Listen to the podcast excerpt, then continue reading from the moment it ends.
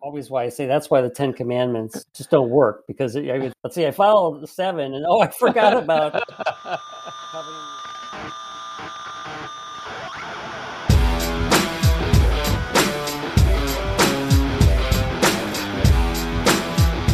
Hello and welcome to episode 99 of Rockstar CMO FM. The M is for marketing and the F is the well you decide. As you're probably wondering, does the world need another effing marketing podcast? I'm your host, Ian Truscott, and this weekly podcast this is my excuse to chat with marketing friends old and new that I've met through my career from techie to CMO and hopefully share with you some marketing street knowledge that my guests and I have picked up along the way. Come say hello. We are Rockstar CMO on Twitter and LinkedIn and a proud member of the Marketing Podcast Network.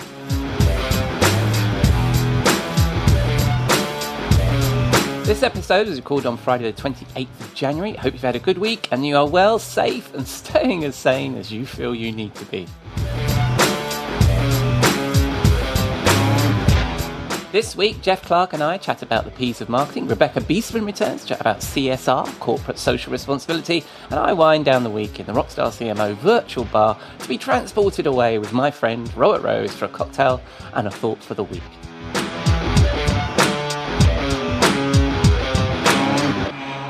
But first, we need to pay the bar tab. I'll be back in a moment.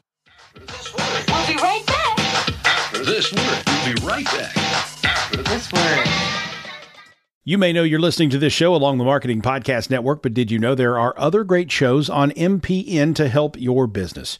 Christy Hiler hosts a fantastic podcast called Own It. Christy, Tell us more about the show. Own It is all about celebrating women and non binary advertising agency owners. We talk about buying out of the Boys Club of Advertising because less than 1% of ad agencies are owned by women. And where can people subscribe? You can find the podcast at untilyouownit.com. We're also on the Marketing Podcast Network at marketingpodcast.net. And of course, you can subscribe wherever you get your podcasts. You heard her. Go subscribe.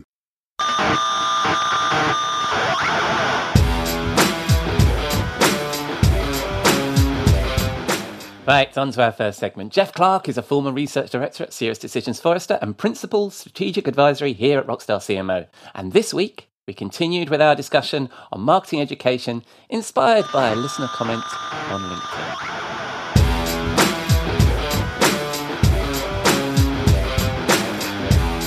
Hello, Jeff. Welcome back to Rockstar CMO FM. How are you, my friend? I am doing very well. Doing very well.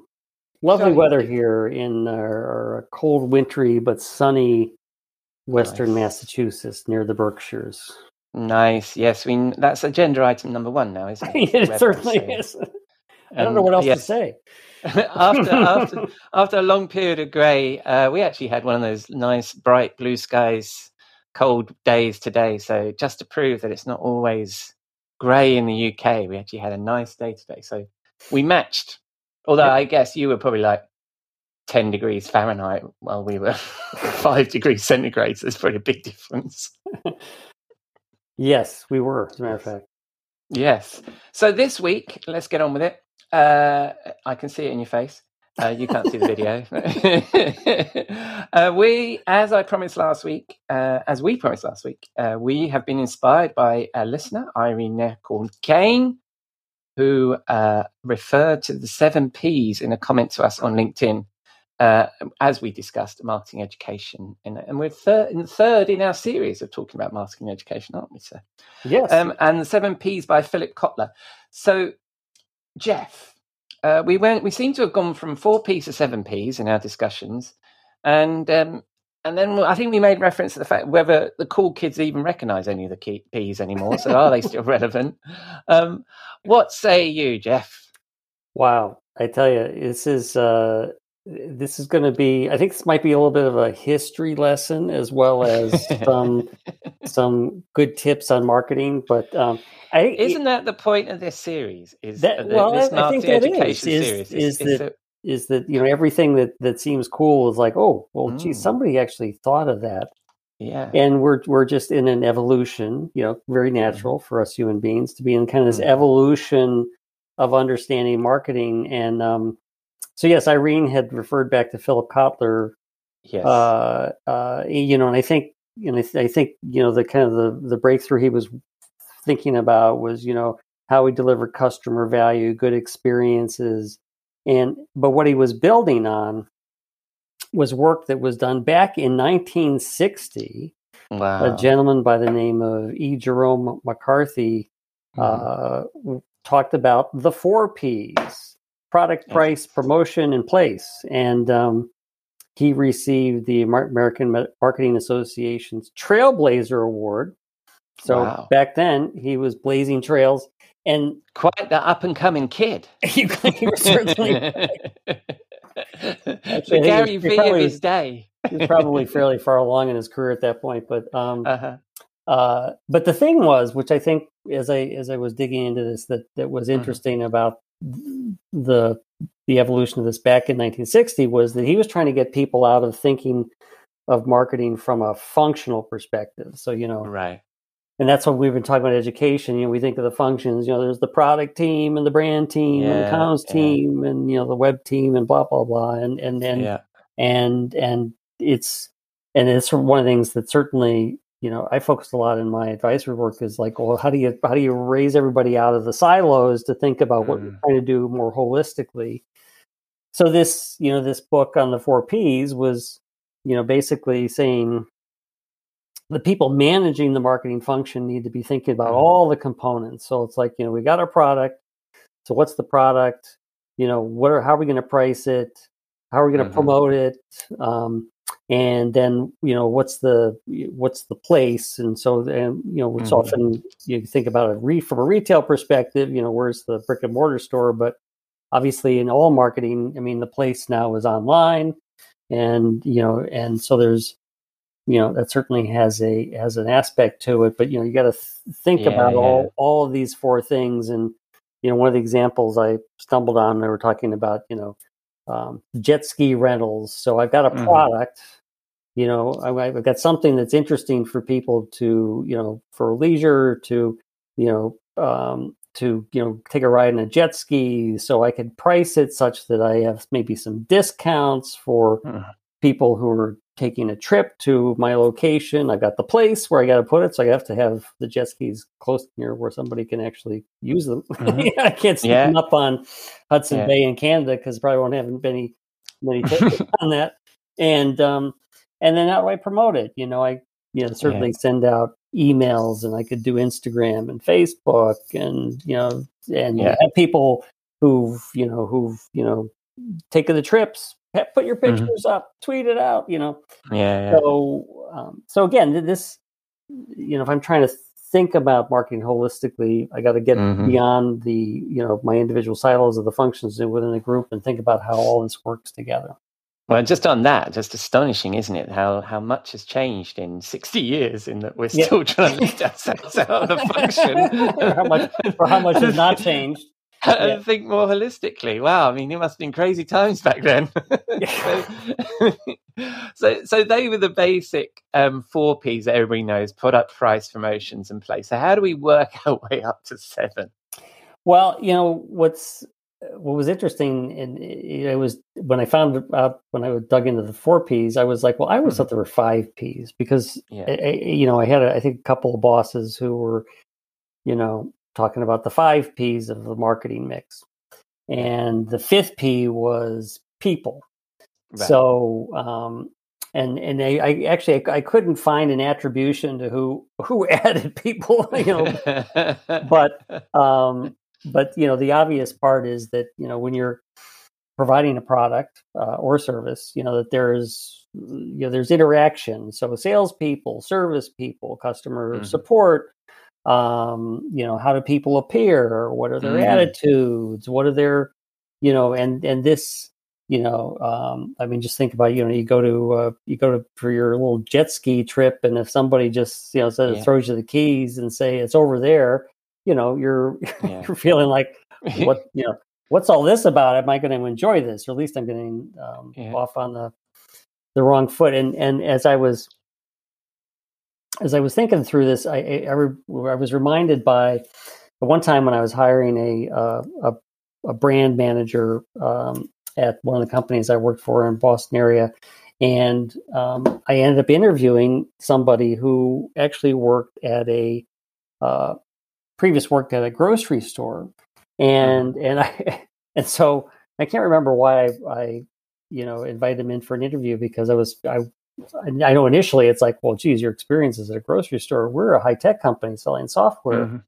and then um, but what was interesting in the in the interview is that at this grocery store that you worked at which is a big chain in the in the east coast um, and i won't mention the chain because i know these people get touchy about um, their brands is that she would just walk she was walking me through how everything about the experience of somebody coming into the store Mhm. working their way around you know selecting things checking out bagging it's just like every everything had to be thought through because that was the Yeah. brand experience and Yeah. so the checker the bagger the, the guy working the deli counter the or, and Yeah. the you know the bar- the butcher and all these different people you know it's the person you run into the aisles when you say i can't find the you know the hot peppers Mhm.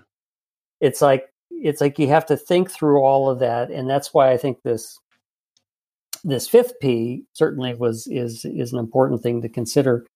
Um and um, um but excuse me but the the thing that was the um i guess the breakthrough or whatever for kotler was um adding Well, let's just okay let's just let's just uh, remind what, where we are with the five P. So we're at product, price, promotions, place, and people. Just in case people are singing along at home, right?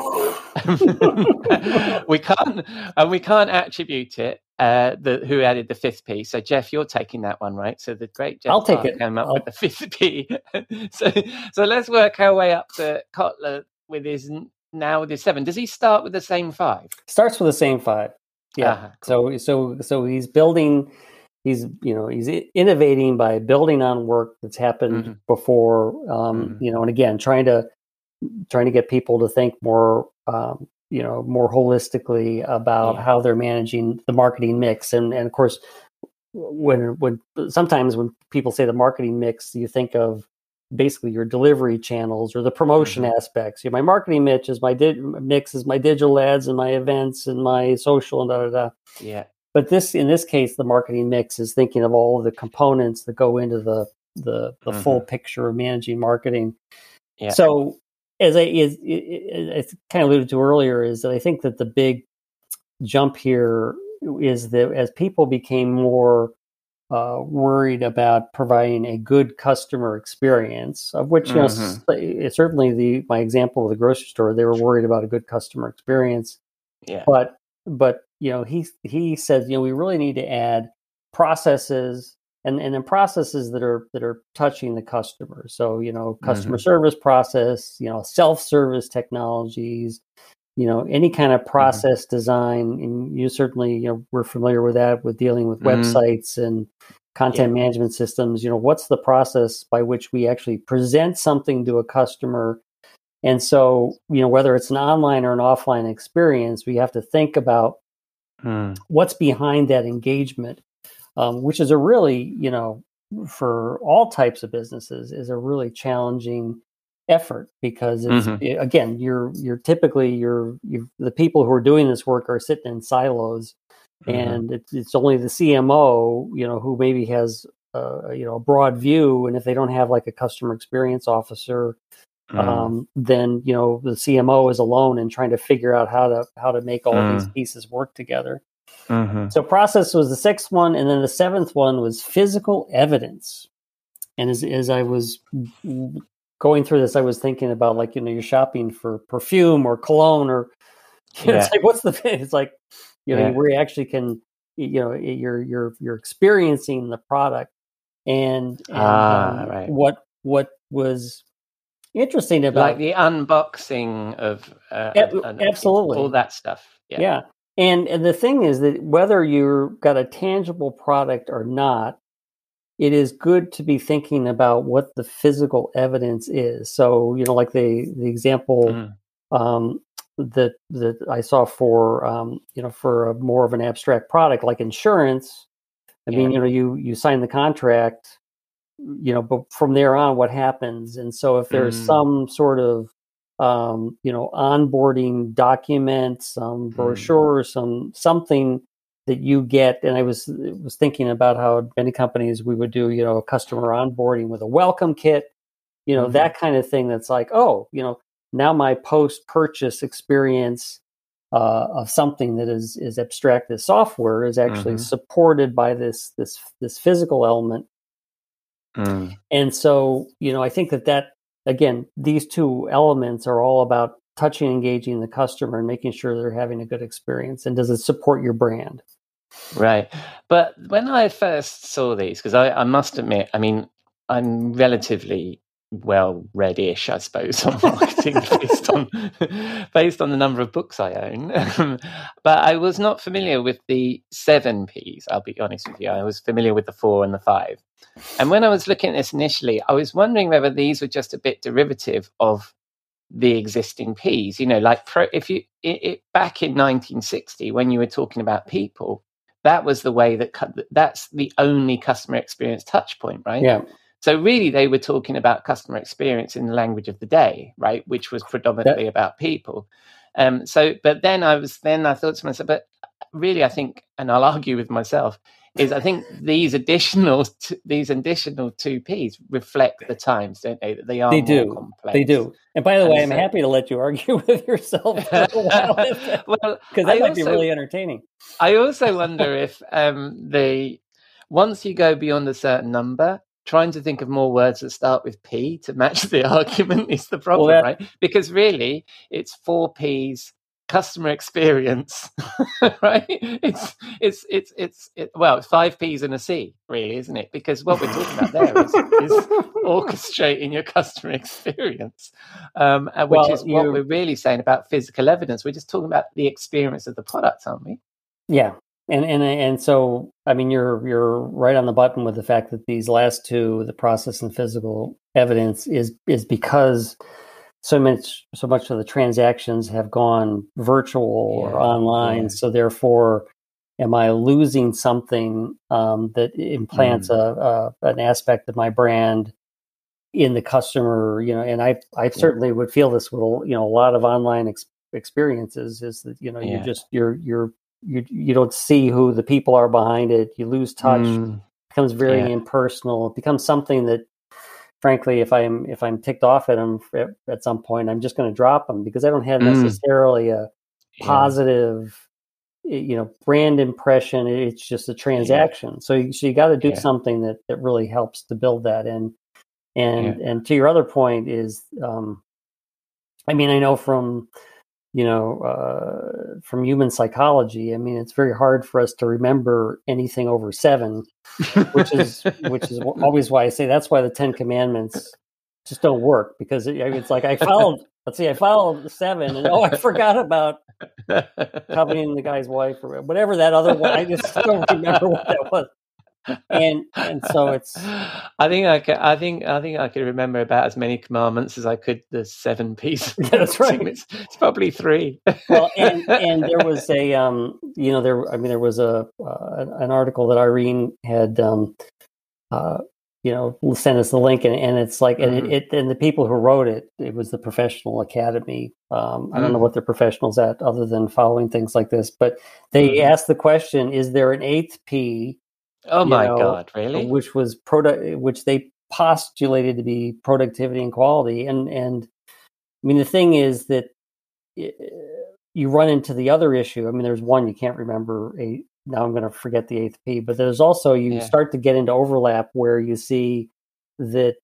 Well, you know, it's like so the, the productivity and the quality. I mean, all it's all about delivering the product. So how is that different from the process? How is that different from the physical evidence? How's that different from the original thoughts about the product and its packaging itself yeah. or the pricing and and Yeah. um so so I- yeah i think I I, think we got to like stop at seven and and the future marketing innovators of the world have got to yeah. work on a different alphabet for a different purpose Well, yeah. I mean, like I was saying about the Kotler Seven, uh, it's, it felt feels to me like that whole P thing had been stretched too far at that point. Once Yeah. you got past four or five, but also it I think to be that- like pea soup which i mentioned was one of my options yes, for lunch very today nice. Yeah, very nice. It is pea soup. That's true. but what? I, but also, like, if you look at the basic four Ps, I mean, they're just uh, it, that's about a marketing mix, isn't it? It's about Yeah. the basic elements you need to go to market with something, right? Yep. The five P's of adding people. Well, okay, yeah, great. We can add the people because obviously that's important as well. So you've got your product, you've got your price, you've got your promotions, how you're going to get out there, where are you going to place the products, you've got your people. Sounds about right. Five P's. I'm on board. But then processes to me is like it's part of what you should be doing as marketing anyway. Do you is it part of your marketing mix? Or is it actually part of how you go to market? Like in, in these in these seven P's, nowhere here is there payroll, right? But, we, but you know you're going to need payroll. So, so how many fucking P's are we going to list, right? So um, yeah, and, and as as for that eight, productivity and quality, according to my notes here, it's uh, it's Yeah. that's a step too It's far. a it's a it's a it's a p too far. I think Yeah. I think you're arguing effectively that innovation might be best focused on consolidating yes, soup. Um, yes. and uh, um, you know which uh, which may happen. I mean, Well, these, these things evolve. You know, some and somebody's going to come up with the five M's. Yeah, uh, yeah. Well, I mean, using using different Well, words to describe the same well, thing. if- as we carry on with this series, uh, and I've I've interviewed a number of book authors on this very show that have that have a number of uh, excellent acronyms that didn't start with P. No, what are they called? Yeah, acronyms. They didn't. They didn't. St- they didn't. They didn't contain any P's. Some of them, like grit from uh, uh, from. Uh, I'm gonna have to. I can't. I can't carry on where I've forgotten the author's name of Christina, who was on the show. Oh yeah, that and that was a yeah, yeah that was very interesting. Yes, It yes. is. Um, so you know, I, I think one of the things that is a good, um, good takeaway is that is Mhm. to when you when you hear these constructs, and you know, and and they may be interesting because they become you know interesting talking points or whatever, Mhm. but but seeing what stands the test of time. So I think Mhm. your your uh, your discussion, or I say you're you're arguing against P P six and seven, is actually, uh, uh, I think that shows that the the first five P's are are something Yes. that stands the test of time. You know, and we can we can fiddle with this a little bit, but yeah, um, if you know if I if again if I'm building my marketing, uh, you know, uh, training enablement program as a CMO, I would definitely put the five P's in there and say, Mm. you know, and if you want to go, and and I and I do think there is a case that with in the virtual world, these these other Mm. two, you know, have a have a potential place, but Yeah. that becomes this becomes something to get everybody in your marketing team on the same P page yes. about. Well, I uh, to get getting on the same page, I, I'm going to have to uh, focus on the P that is people, which is whenever I refer to a past guest, I have to have this thing where the, my brain doesn't forget what their name was, because that sway and the grit methodology was by Christine Del Villar, and uh, I so give, I shall include a link to her stuff in the show notes. But that's also uh, what we're going to continue to talk about, right? Uh, in our uh, continued series Absolutely. of marketing education, is we'll look at some of these other models and see how they stack up against this, the classic, And so tinkered with by Kotler. listeners should send in their their favorite They model they want us to um, dissect, Yes. or their favorite book. Uh, yeah, whatever it is that floats their marketing boat and keeps them sane on a on a on a regular basis and what they go back to and refer to. It would be great to hear some of that stuff, or anything else that you think we should be discussing. Or if you agree, disagree, and think there should be eight P's or seven or three, or it's all actually Then we bullshit, then we bring you on the show and you got to. yeah. All right. So, uh, so we've done the weather. We've done the four P's, the five P's, the seven P's. We've mentioned Irene. I've forgotten a guest name. So that's the agenda sorted out. One last thing. What's the track we're going to end with, Jeff? well, it has to do with peas. Yes. So I like where um, this is going already. great tune from the Black Eyed Peas, uh, "Pump It," which begins with P. So I I think that that's a great way to end this this episode, and um, we'll come up with another letter for the next time I'm on. I love it, and uh, and that is also from 2009. So we've accelerated through, Into- through the years to Into the not too 2009. distant past. Lord Jeff. Uh, well, uh, I'll play out with Black Eyed Peas, Pump It from 2009. And uh, will I see you next week, Jeff? Yep.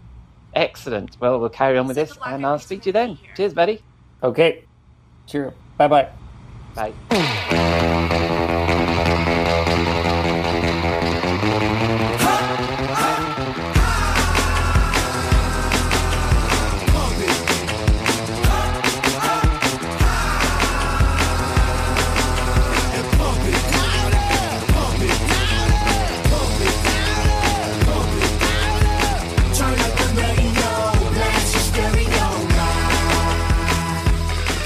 Thank you, Jeff. That was Pump It by the Black Eyed Peas from 2006. Look at us, a track from this century. Anyway, if you have a suggestion for a topic or a book or even a track, please let us know. We are Rockstar CMO on Twitter and LinkedIn. And thank you, Irene, for your suggestion this week. Right, on to my guest. You may remember Rebecca Biestman, the Chief Marketing Officer at Reputation from episode 93. We had a fun conversation during which we discussed Rebecca's impressive marketing career through B2C and B2B tech, the rebranding of Reputation, and we touched on the social impact program she launched at RMS, a risk modeling software company. It was an important topic in an age of brand washing, and I wanted to know more. And this week, Rebecca agreed to come back and dig into it. Hope you enjoyed this conversation.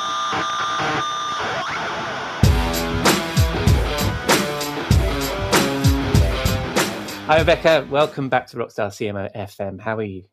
Good. How are you doing? I'm doing very well. Thank you very much. And uh, for the listeners that didn't hear you, you were on a couple of weeks ago. Uh, tell us a little bit about yourself. Yeah, uh, my is Rebecca Biestman. I am Chief Marketing Officer for a B2B SaaS technology company called Reputation. Mm-hmm. I've spent 10 years in tech marketing. Um, before that, spent the first 10 years of my career in retail and CPG, and sort of have switched back and forth between marketing functions and social impact functions throughout my career. Yeah, and that's and it was a great conversation. I encourage people to go back and listen as well. And I think the reputation product, it was really interesting about the the your the way you went through your rebrand and the, and your focus on reputation, which is kind of important to all of us. But one of the things that we talked about before we hit record, we were going to talk about um, CSR, one of your passions and areas of expertise, corporate social responsibility. But we didn't quite get time, so thank you for coming back and discussing that. So why don't we start with the basics from your perspective? And I'm presuming most listeners know what CSR is, corporate social responsibility. What do you think is a good CSR program?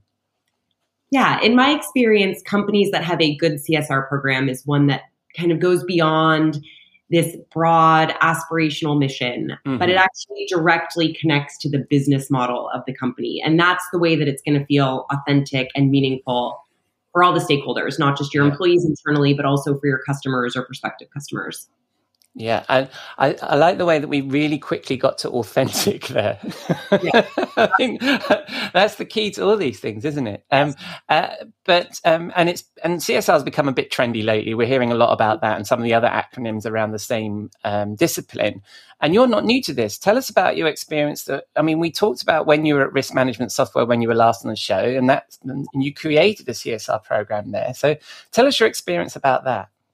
Absolutely. You know, they took a pretty unique approach to social impact and CSR. hmm Uh, risk management software is a risk modeling software company. And so they basically sell their risk models on a software platform to large insurers, reinsurers, and financial institutions. Yeah. But what they quickly realized is that these risk models could have a lot of positive impact if they were able to open up new markets and offer these models to large global NGOs, Mhm. government organizations, and nonprofits. So I was brought in to basically do business development work and open up those new verticals so that they could not only use their products solely for profit, but either give them pro bono or at a steep discount and also open up the business to new verticals. And that was really kind of the marriage of these two things doing well by also doing good is what made the program so sticky um, and really helped it grow over the years that I was there. So they had sort of a very unique approach to their social impact work. That's really cool. So I like that expression, doing well as well as doing good. So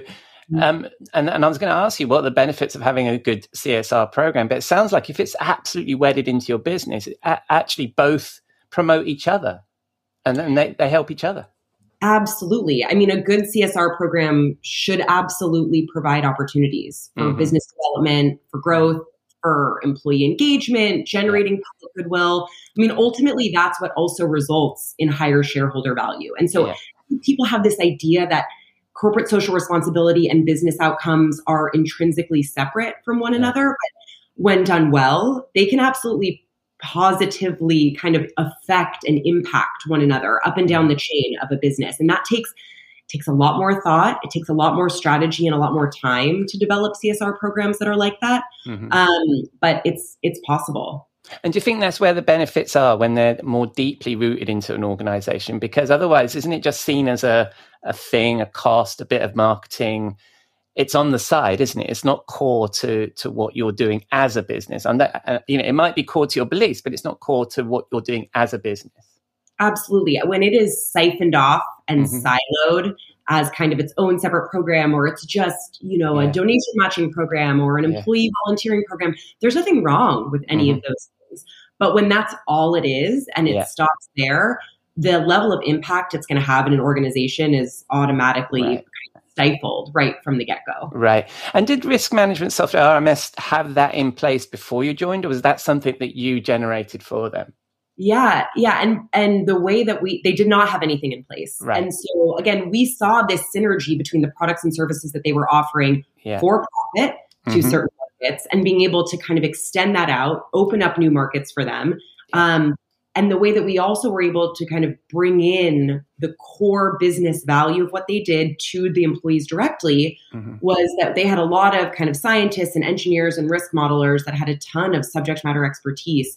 And so when we started opening up and working with nonprofits and NGOs, we were actually able to bring our subject matter experts on site to Haiti, to Brazil, to um, Nepal, to places that had they were kind of catastrophe vulnerable geographies where we had models at work anyway to bring them on the ground so that they could work side by side with Right. these organizations that we were impacting with our technology. Again, it's just a more authentic, meaningful way to bring these programs back to the people who work at the company. But it must have been awfully uh, fulfilling for the people in your team, right? That probably, I mean, I, I don't know a huge amount about risk management software, but it's probably dry or dealing with, you know, people in in in, in New York downtown or, or in the financial district or something like that, and then you find yourself helping an NGO in a place like Brazil. That must be must be part of the risk management software experience for employees, right?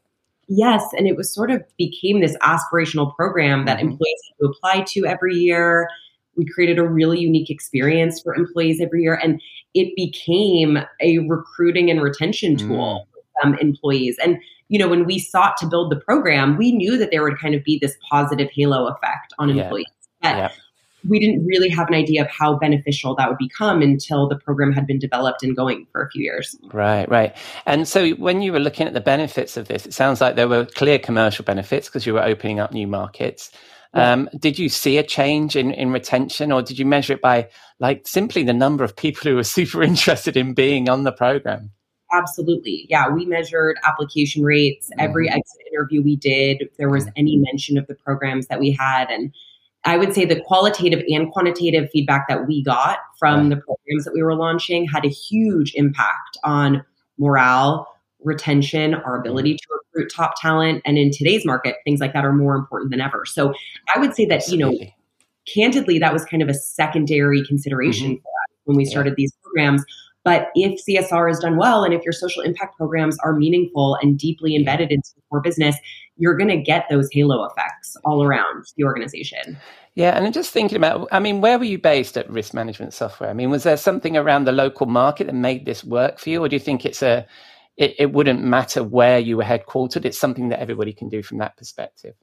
Yeah, the programs we set up were global in nature, as Mhm. were our offices. But Yeah. it's interesting that you kind of talk about impact on local community because Yeah. every company's CSR programs should look different. hmm And every company has the ability to have meaningful social impact programs. But for Yeah. some companies, just as you've said, if there is a direct tie with the local community based on the products and services that they're offering, there is Yeah. absolutely the opportunity to get local and have that meaningful impact kind of on the ground where you're based. And there are a lot of companies today who do that really well. Right.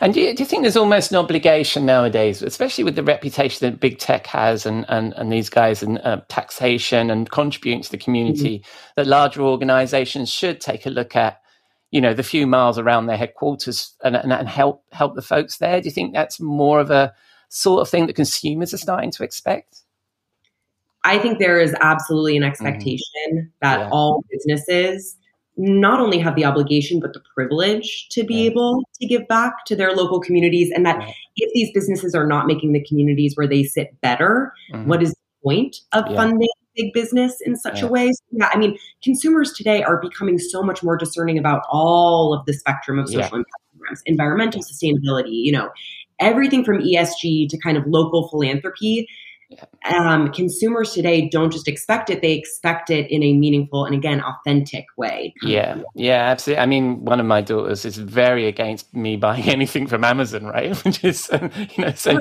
for, for, from the things that she's she's heard around that organization, I think people are getting a lot more sensitive to that.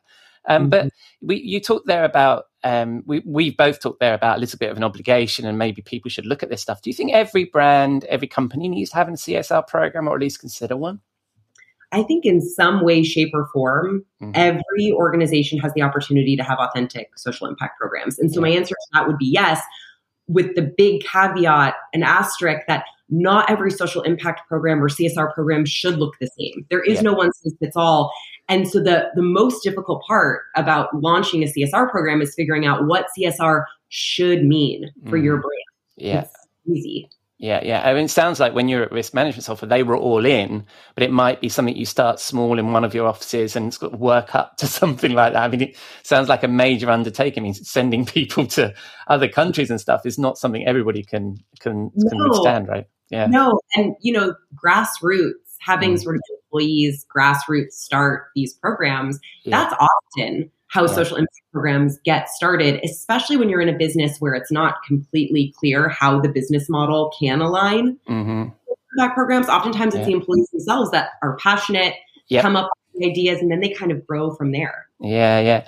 And um, often, I mean, my, my question was, my next question was like, what's marketers' role? Which is an odd question because often CSR is just thrown into marketing and, and it yeah. not it isn't embedded in, in the company as a whole. But what would you say is the ideal role that marketing should be playing around a CSR program for the listeners? It's a great question. You know, I don't think marketing should play a central role right. in the development and execution of social impact programs, to your point, because mm-hmm. greenwashing and all of these people can sniff yeah. that out really yep. easily these yep. days. I think marketing has a very specific role, which is to do what they do well, and mm-hmm. that's to distill the value that's mm-hmm. being deployed from all of these initiatives across the company yeah. and amplify that value where it's meaningful and authentic. And yeah. having that kind of filter to be able to distill and amplify the value of the activities that are already going on, right. which created authentically, that's really marketing's job anyway. And they mm-hmm. should in their lane instead of marketing kind of incepting these programs for marketing's sake because that's the easiest way to appear in authentic. Yeah, yeah absolutely. Um, so really you would see a CSR program and the marketer's role the same as any product or service or anything the organization is doing. Our role is amplification and finding the right audience yes. and engagement. It isn't to actually deliver the product or, or service, right?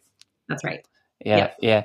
And but do you think marketers have, have a particular skill set here? Why why do CSR programs always wind up with marketers? I mean, is it just because we're people people, or why why do you think it is? It's always marketers that are looking after these programs. You know, it is funny how that happens. I think intrinsically, people who are in marketing kind of understand the value mm-hmm. of having CSR and social impact programs. And I'm, you know, we can't deny that there's marketing value in mm-hmm. these programs mm-hmm. especially if they're done well and they're yeah. done right. Yeah. And so, you know, I think marketers kind of intrinsically understand the business implications of having strong mm-hmm. social impact programs. Yeah. And to your point, I think marketers are people people. I think a lot of times they're often champions for these causes, you know, marketing, HR teams, those teams tend to be more focused on building out programs like this. Um, and then the marketing teams are the one to talk about it anyway. So Yeah. often it ends up kind of sitting there. But I've seen it. I've been at companies where these programs have sat under the head of HR, they've sat under the head of brand and communications, they've sat under the business development team. Mm. I've seen it where they've sat under the kind of operations or strategy teams. Mhm. So I think you're finding more and more that Mm. these programs will sit under different arms of the organization again where it makes sense for that company. There's Right. no one that fits all. Right, yeah, and probably us marketers are bored of talking about features and functions, so we just like something else to talk about, right? A great story. No, I'm I'm kidding. Great story, but because some, um, you know, the the interest outside work that a lot of our colleagues or even our management teams and CEOs have can be really interesting to our audience and our and our, and our buyers, right? So this, these some of these are great stories to tell. Yeah, absolutely. Yeah, yeah. And, and I mean, I was going to ask you about the heightened skepticism against brands with the woke washing and greenwashing, but I think you've covered that. I think what what we're saying here is that this isn't a marketing function. That's when you get found out. It's actually when it's it's either authentically employee driven from the grassroots or it's something that's core of the mission for the C suite. Yeah. Right. Yeah, yeah, yeah. So and so it goes beyond marketing words, and, I, and it was interesting because we had this conversation uh, when you were on the when you were on the podcast. It was off off record because we didn't get around to talking about it. I was actually talk, talking to a CMO that I mentor about creating a CSR program, what their plans for it, and it gave him some decisions to make. They, and he was thinking, well, that if we take a particular path, say like we have a view about um, tobacco use, or we have a, a, a view about recycling, or whatever it is, he might need to make some decisions about the clients that he works with, that he chooses. And I actually read an article, I think it was in Ad Age or one of the marketing rags, about a similar thing where agencies were thinking about who they should work with. And I think uh, one of the uh, a Forrester or Gartner analyst posted about it on LinkedIn. And I said, won't that be the other way round soon as well, where companies are going to choose whether to work with agencies based on that? So this whole ecosystem of CSR is is is amongst all. Uh, uh, sorry, it's a very long question, and whether this is going to turn into a question or not. But you see what I mean? It's it's starting to become core, isn't it, in the way that that we work? Absolutely. You know, making decisions about being intentional Yeah, the way you manage your business responsibly, they can have all kinds of implications. There's Mhm. all kinds of downstream effects. And Yeah. I've heard of companies that have fired entire customer segments. yeah, They've divested from entire lines of businesses that have been profitable Yeah. for them. And so this is not a small Mhm. undertaking or a kind of peripheral consideration to make around the business. If you want to do CSR right, if you want to have meaningful social impact programs, Mhm. you at some point have to decide how far you're going to take that. And there can absolutely be ramifications for the business that are major, not Yeah. minor. And so what your mentee is grappling with is a really serious Mm. thing. And to your point, there's precedent for Yeah. companies completely changing the way that they do business because they take it seriously. Yeah, yeah. And do you think it, and and you think as as marketers, we also need to look at who we look to to help us, the agencies that we use, the vendors that we use, and take a look at their CSR programs and see if their uh, if their values align with ours. Yeah, you know, and this is something that's happened when I started out in retail at Gap Corporate. Mhm. Um, I worked for a bit at the Gap Foundation, and so you know, responsible supply chain Oh, and yeah. and that kind of vendor ecosystem, and having Mhm. these codes of conduct for the vendors that they use.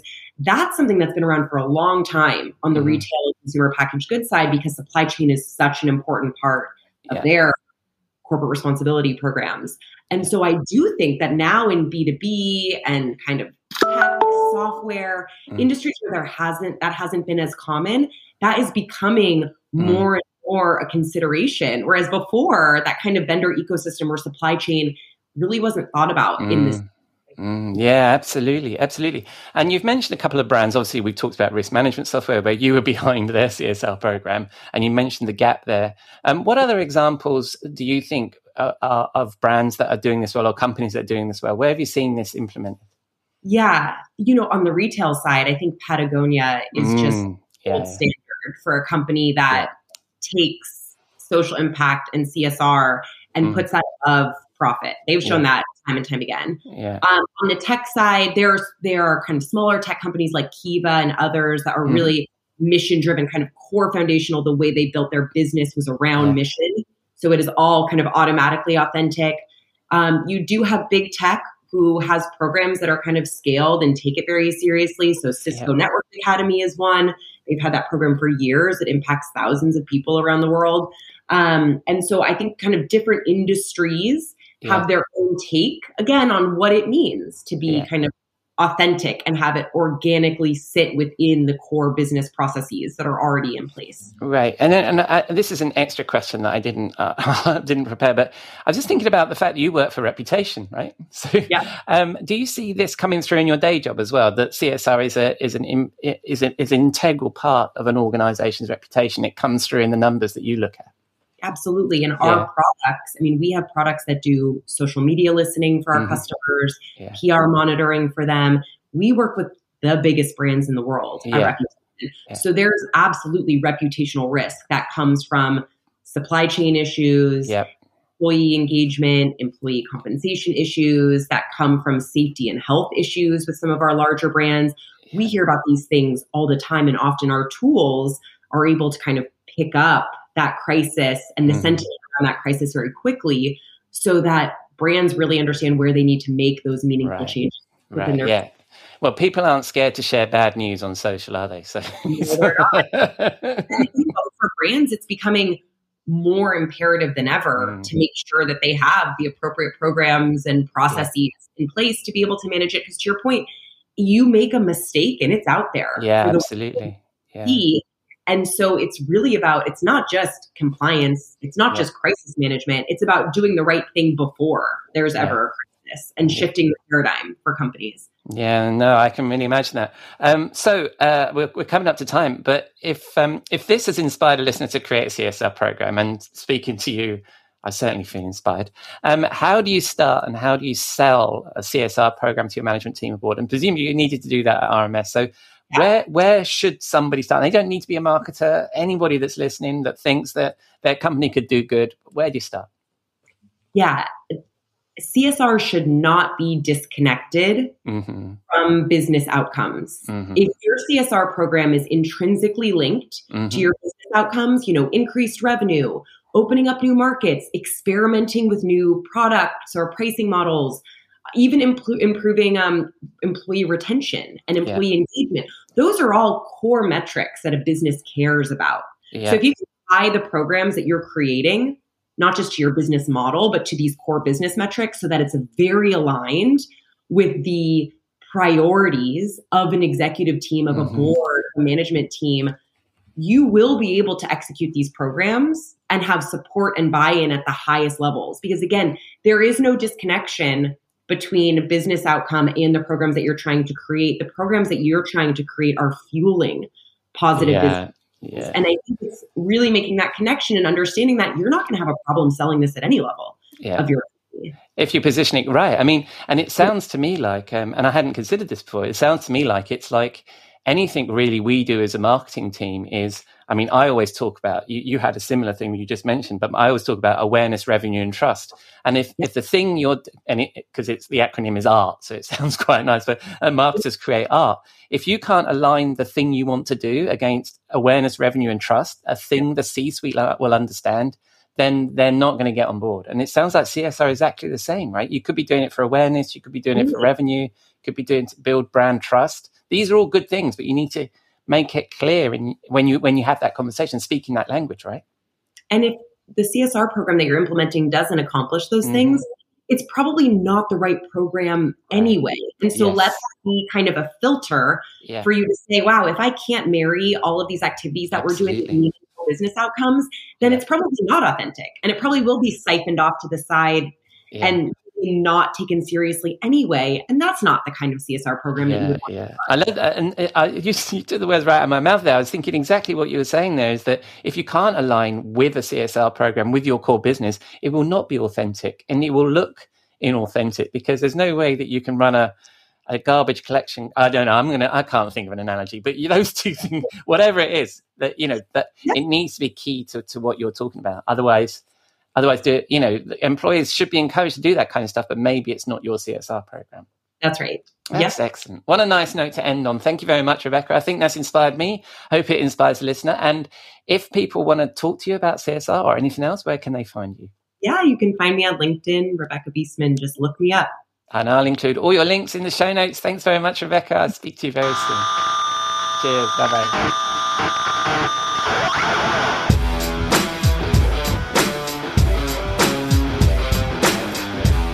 Thank you, Rebecca. I really enjoyed that conversation. And I will, of course, include all of Rebecca's links in the show notes, which you can find at rockstarcmo.fm. And if you like this segment, please let her know.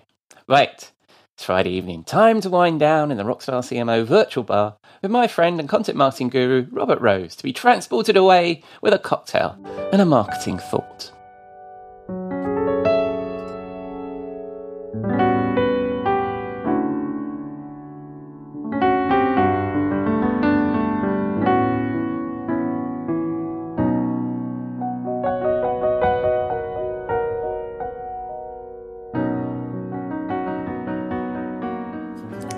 Good evening, Robert. What are you drinking?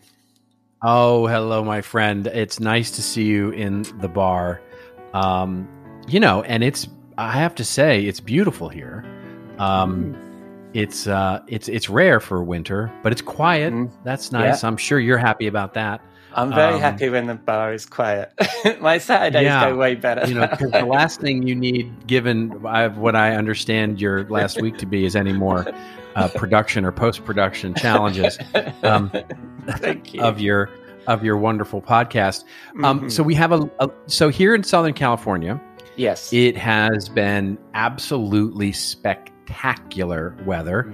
And as it turns out, in the rest of the US this coming weekend, um, in which your listeners are listening to this, it is about to be ungodly winter like. Um, you know, Oh, wow. the East Coast is going to get two feet of snow, and it's Wow. so. I thought we'd just you know throw that in their face. Um, a bit of a bit of a summer drink, a Southern California drink here. Um, Nice. And we call it, uh, just for fun, Mhm. uh, Tequila Mockingbird. I'm hoping you see what I did there. Yeah. I do. It's called Tequila Mockingbird, um, which is a, a very simple drink. Mm-hmm. Um, it is very great in the summer. So when it's warm, this is not a this is not your standard winter cocktail. Um, Mhm. it is tequila, of course. Yes. Um, your uh, a nice reposado works best here, not an anejo, um, Mm-hmm. Yeah. with a little bit of muddled watermelon. And muddled watermelon is kind of a weird thing because you don't really muddle it; you just sort of crush it until it turns into a juice. Uh-huh. Um, and then a slice of jalapeno. Uh, you stick in there Oh. just to add a little bit of spice to it, and put that over ice, and you have yourself a very refreshing summer. Sit by the pool uh, or the beach um, on a warm winter day here in Southern California. Oh, very nice. Yeah, we're we're due for some mild weather as well. So not quite pool weather, but we're due for some mild weather this this weekend ourselves. Um, but so I shall attempt to make that drink from the ingredients on my desktop bar as usual, and you'll be pleased to know that I've actually got an additional ingredient this week. Ah, Um, what did you get? olives.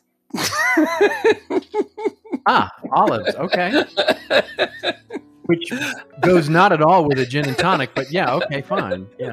No, well, we've moved on now, haven't we? So let me let me start off with the um, the most English of uh, Reposado tequilas. Oh, by the way, Tequila Mockingbird. Uh, my wife bought me a um, a cocktail book for Christmas called Tequila Mockingbird. So there you go. Uh, I think she's trying to encourage me to drink tequila as well. So two people in my life want me to up my um, my up my cocktail game. Well, three if you include Dennis. yeah. Right. let me let me get into this gin. So there we go. Some some nice. I'm Going to put that in the. Uh, what did you do? Did you put ice in that? Oh yeah, of course. Yeah, Okay. this. It's warm here in Southern California. You need a little Ah. ice. You need a cool drink here I really a am- beautiful winter day. Yeah. I'm going to have to do something about this. Dropping ice into this into this metal shaker and not killing the listeners' ear holes. Uh, so I've got some ice. Uh, I'm going to pour some gin upon that. I mean English te- tequila. Uh, and then I have. What did you put in that? Uh, you know, there's a little bit of m- what we would classically call a muddled watermelon, but that's you know, I mean, muddled is a little bit of a of an Ah. overkill statement for watermelon because all you really need to do is take a spoon and squish it until it turns into a juice. Um, Right. And then, of course, uh, one slice, uh, depending on your tolerance, or 2 Uh-huh. slices of jalapeno, which will give right. it that kick. It's All right, let me give that a go. So the the nice people at uh, the Martini company have already done the muddling for me, uh, and have created something called um, uh, extra dry vermouth.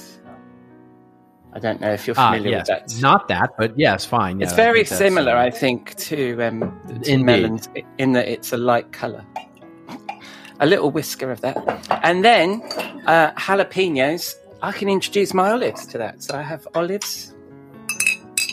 I'm not going to put the olive in yet. What are you doing, man? You've got to stir it first. God dear.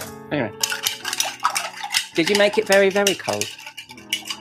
Uh, yeah, yeah. I was better uh, off with gins and tonics. It's much easier to make a gin and tonic on the radio. All right, let me just no, it's let me pour, pour this. Let me pour this into my cocktail glass. uh, on the radio. Your boomer is showing, my friend. yes, Boomer. All right, let me give that. Oh no, stick my olive in. Olive in. Right. Mmm. Oh, you can certainly taste that uh, English tequila.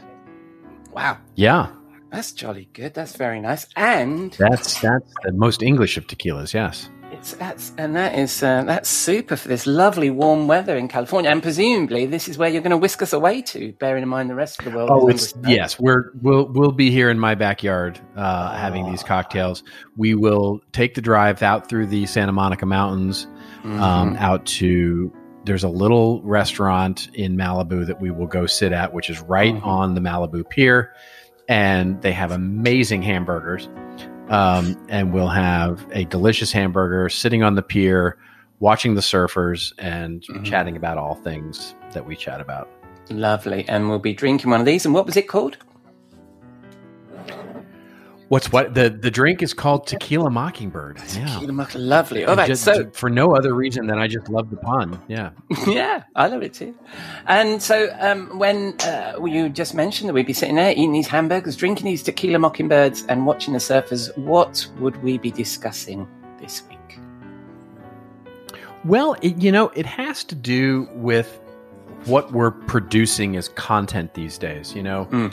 um, I was, you know, I was talking with this uh, healthcare company, and you know, the interesting thing was there was five years ago they started this thing that they wanted to launch, and it was basically a content platform. You know, whether you call it a blog or a digital resource center or whatever, you know, like a little mini website. Just call it that. Yeah. and with the you know with the help of a you know a few ad agency consultants they launched this thing and the idea was that it was going to become this repository of facts um, and the idea was is that they were going to set up this digital library that could answer every question very factually very straightforward no you know no muss no fuss um, you know almost in, in that sort of cop like you know you know just the Mhm. facts ma'am kind of thing um, and they and, and they literally said we're going to let the facts speak for themselves and we're going to win as a result this customer retention battle because we'll be providing all of this uh, amazing knowledge. Um, this is the part where the narrator comes in and goes it didn't work um, it sounds like a vendor that has all the features and thinks they're going to win the feature function war. Like we're winning the knowledge war because our knowledge is truer. well that was the idea right we're winning the knowledge war right you know no one's fighting that You know? um, and you know i mean look facts rarely speak for themselves um, Mhm. you know they are they're bashful that way you know facts are um, you know and, and i mean you think about the last time you were in an argument with anyone you know Mhm. um, whether it be a colleague whether it be your boss whether it be you know your spouse whether it be your uh, friends on social media wh- whoever it is um, think about the last time that you won the argument by simply listing out facts. And the answer is never. You never did that. Um, a go. interestingly, yeah, right. And interestingly, uh, you know, there's there's been research done on this. There's there's there's research that uh, recently been done that call it the backfire effect, which Mhm. is when you actually list out facts like that that sort of support your point in sort of an evidentiary based way, it actually starts to increase the sort of uh, resistance or misperceptions among who it is you're arguing with. Mm-hmm. And I mean, you can see this happening on social media all the time, right? You know, we see Yeah. it in culture all the time right now. And the thing is, you know, people start coming up with alternative facts, or these are the facts that feel true to me. And the key is that, you know, we have to make people care about the facts.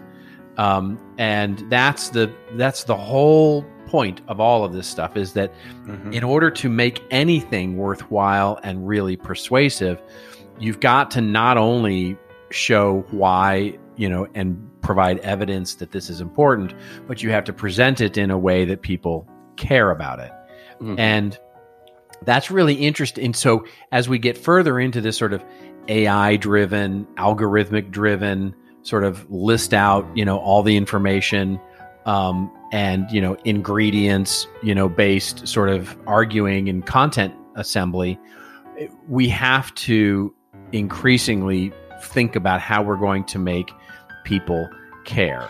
You know how we and asking how we're going to make those people care. So you know if if our only goal, quite frankly, is to give something, you know, give people something that they're going to either disagree with or agree with or sort of you know give them you know a piece of information that satisfies a query and not have them care because they're not going to take action and we don't care if they take action or whatever fine Mhm. a fact is all you need right you can become wikipedia Mm. but you know if you really want them to care you're going to have to wrap it in a story you're going to have to put it into something that Yeah. people care about so you're going to have to put the care and feeding into how you assemble those facts into something that is more meaningful Mm. and you know when i was talking to this this client i said you know that you know if you want this thing to be successful it can't just be a repository of information it has Yeah. to be something that has a point of view and actually makes people care about what it is that you're informing them on so that's Yeah. that's the thing that i think we're discussing Yeah, I love that. And I, I also was having a conversation um, the other day for, for an interview for this show that's going to go out next week about um, exposing executives uh, to information from these automated curation tools. This was about competitive intelligence. And that's the same sort of thing is if you expose people to data or to facts, I'm holding up my air quotes there, that come from the machines and you haven't put that human overlay on it and told a story around it and that gets exposed to your executives, that's the same kind of thing, isn't it? Where Yeah. you know, where it really is yeah. Where, where You know, an it's- it's- sorry. I was just going to say where you know where you you know, and, and this happens all the time, right? Yeah. Where you know you're trying to be uh, impartial, or Mm. you're trying to be research based, Yeah. and you know, so you you present all these this this list of figures yeah. and don't put any meaning behind it, right? yeah. And and and if there's no meaning behind it, you know, it doesn't matter. It just doesn't. Yeah. There, no. you know, I used to, I, you know, there was funny, th- and this is an internal communications thing. I used to see all the time clients would, you know, I would say, "Tell me about your measurement strategy. Tell me about your Yeah. marketing measurement strategy," and they would say, Yeah. "Oh, here it is," and they would send me, which Mm. was ostensibly a, you know. All the analytics tools like Google Analytics and Mm. Adobe Analytics, you know, they all have this ability to sort of, you know, export as PDF, right? Mm. And so you they would literally export a bunch of reports out as a PDF, assemble it all into one document, and that was their measurement strategy. Like, yeah. you know, without any without any meaning placed to all of those Yeah. things, you're basically leaving it up to the audience to put meaning on the figures. Yeah. And guess what? It may not be what you think it is. Yeah, yeah, yeah, and and, and then there's no context either, is it with that? And all you need That's is right. is somebody a couple of layers up, up from you on the in the organization, catching the wrong drift from some stats, and your, your strategy could be just thrown to this, you know, all over the place, can't it? By that kind of thing. Yeah. well, that's exactly right. You know.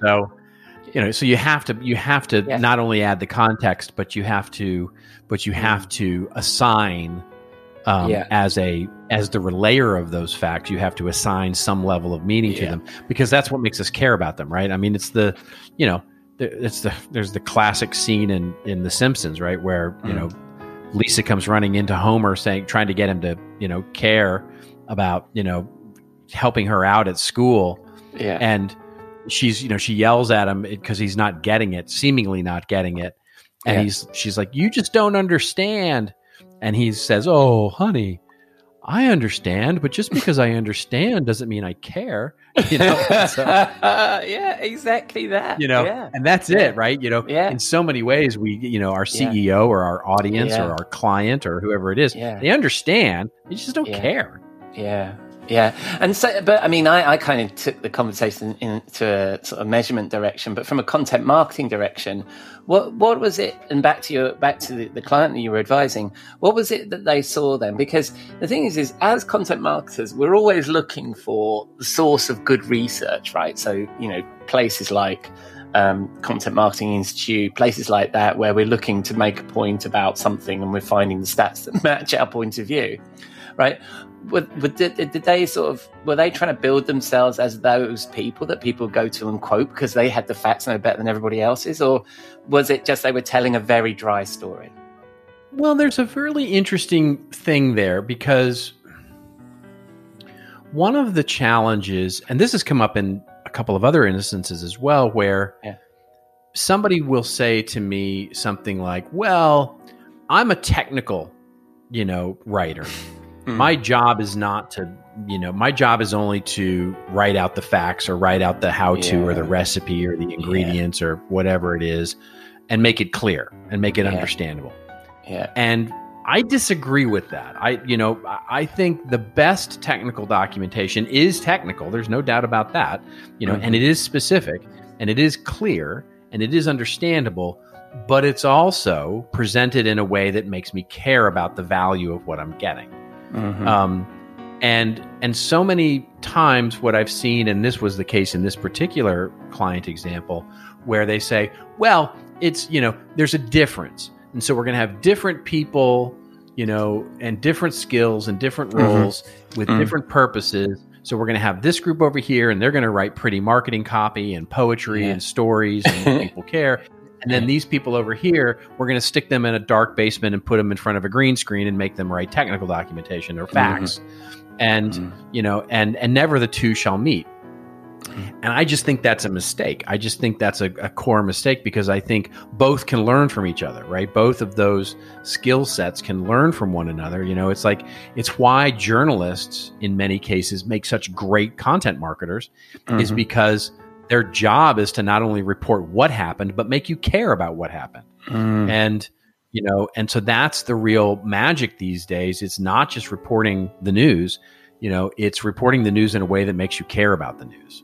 Yeah, yeah, and um, that and that's um, you know that's our job, isn't it, in telling the story? Because we, you know, we have great products or we have great ideas, and, and it's building that story around that. Yeah, well, that's it, right? I mean, it's all about building a story, and you know, and Yeah. I mean, in different, you know, over different cocktails, we can talk about, you know, how that ladders up and and you know, and creates a hierarchy of messaging and stories and all those kinds of things, and creating consistency there. But but at the end of the day, at the most molecular level, what you're talking about is taking a bucket of facts, a bucket of Mhm. you know information, and turning it into a story, right? Yeah. That's the that's the magic. That's the sauce, right? That's the secret sauce of all of this is looking at your mug full of facts and going, how do I stir this up into something that's actually quite tasty? Because otherwise, nobody's going to care. Yeah, yeah, And then it doesn't matter. It doesn't matter. Even if they understand it, it doesn't matter. yeah. No, I love it. And also, when you're talking about technical documentation, I mean, these days that's also part of the um, the, the content that people consume when they're making a decision, right? So you need to have that consistent right. story all the way through. Well, So- that's right. I mean, the first, you know, the whenever you talk about story structure, yeah, you know one of the you know it's it's part of the hero's journey and it's part of so many other story structure methodologies yeah, the very first thing that you have to do is create an urgency yeah, and and you know, and for action, you know. So in any movie, book, Yeah. Magazine article, newspaper article, story, any story you're doing, the first thing you're trying to do is create an urgency for finishing and caring, right? Because Yeah. if people don't care, they won't finish it. Yeah. And so whether you're setting up your hero, whether you're setting up the story, you know, with your lead, whether you're setting up, you know, whatever it is you're doing, you're setting some sort of like, this is why you should keep reading, and this is why the hero needs to act. This is why you need to act. And that's the, you know, in, in any story that you're doing, you have to you have to be able to persuade someone to take that action or change that belief or whatever, you know, you're trying to do. Hmm. And if all you do is list out the facts, you're not going to do that. Yeah. Well, that's a brilliant thought. I love it. Thank you very much, Robert. And where might people find other thoughts similar to this? On my bug-ridden new website, um, yeah, which is um, which. Thank you for pointing out a few of those things. I'm working on them in my copious amounts of spare time. Yeah, we've been sh- spritzing up, as it were, the the new contentadvisory.net website and trying to squash as many of the little link bugs, etc. You know, this is what you do when you assign a content marketer to work in WordPress, is you get a bunch of mistakes. Um, but It was you know, one we're link, working as I- fast as we can. But yeah, that's where it'll be at contentadvisory.net. Uh, it was one link, so it's perfectly fine. And um, if uh, spin, when Yeah. people will spin the dial on the interwebs and they want to hear or talk to you, of it, where will they find you? On the mistake-free social media networks, which would of course be um, usually LinkedIn and Twitter is where I spend most of my time these days. Um, although I keep threatening to do a TikTok, um, and I'm going to try and do that. I may even try this weekend to do a couple of TikToks and and launch them and see what the hell happens. But um, yeah, for now, LinkedIn and Twitter would be the best. Let me know when you're on TikTok, mate. I look forward to seeing that. And until yeah, well, I don't know if I'm letting anybody know, but yeah, we'll, see. well, I tell you what, the good place to be to do a TikTok would be the Rockstar CMO Virtual Bar. Will I see you again here next week? Of course, yeah, yeah, special thing. I, of course, how would I miss it? it's episode 100. Yeah. All right, mate. I'll see you then. Thank you, Robert. Maybe the facts can't speak for themselves. So that's a wrap on episode 99 of the Rockstar CMO effing Marketing Podcast, part of the Marketing Podcast Network. Thank you for dropping a dime into your podcasting jukebox, selecting our track, and jiving along with us. I've been your host, Ian Truscott. Thanks again to Jeff, Rebecca, and Robert for sharing their insight. Please follow them, say hello, and check out all the links we discussed in the show notes, which you can find on your favourite podcast app or at rockstarcmo.fm, where you can also find all our previous episodes. So, does the world need another effing marketing podcast? Let us know. We are Rockstar CMO on LinkedIn or Twitter, and please drop a rating or review in your favourite podcasting app, or just keep listening. I'm glad you're here. Next week is episode 100. Some small differences, as I'd like to interview Jeff and share with you his marketing background. He doesn't actually know that yet. I'll be learning about win loss analysis with an expert, Ken Schwartz. I'm looking forward to that. And we celebrate 100 with Robert in the Rockstar CMO virtual bar. Until then, have a great week. I hope you'll again join us here next week on Rockstar CMO FM.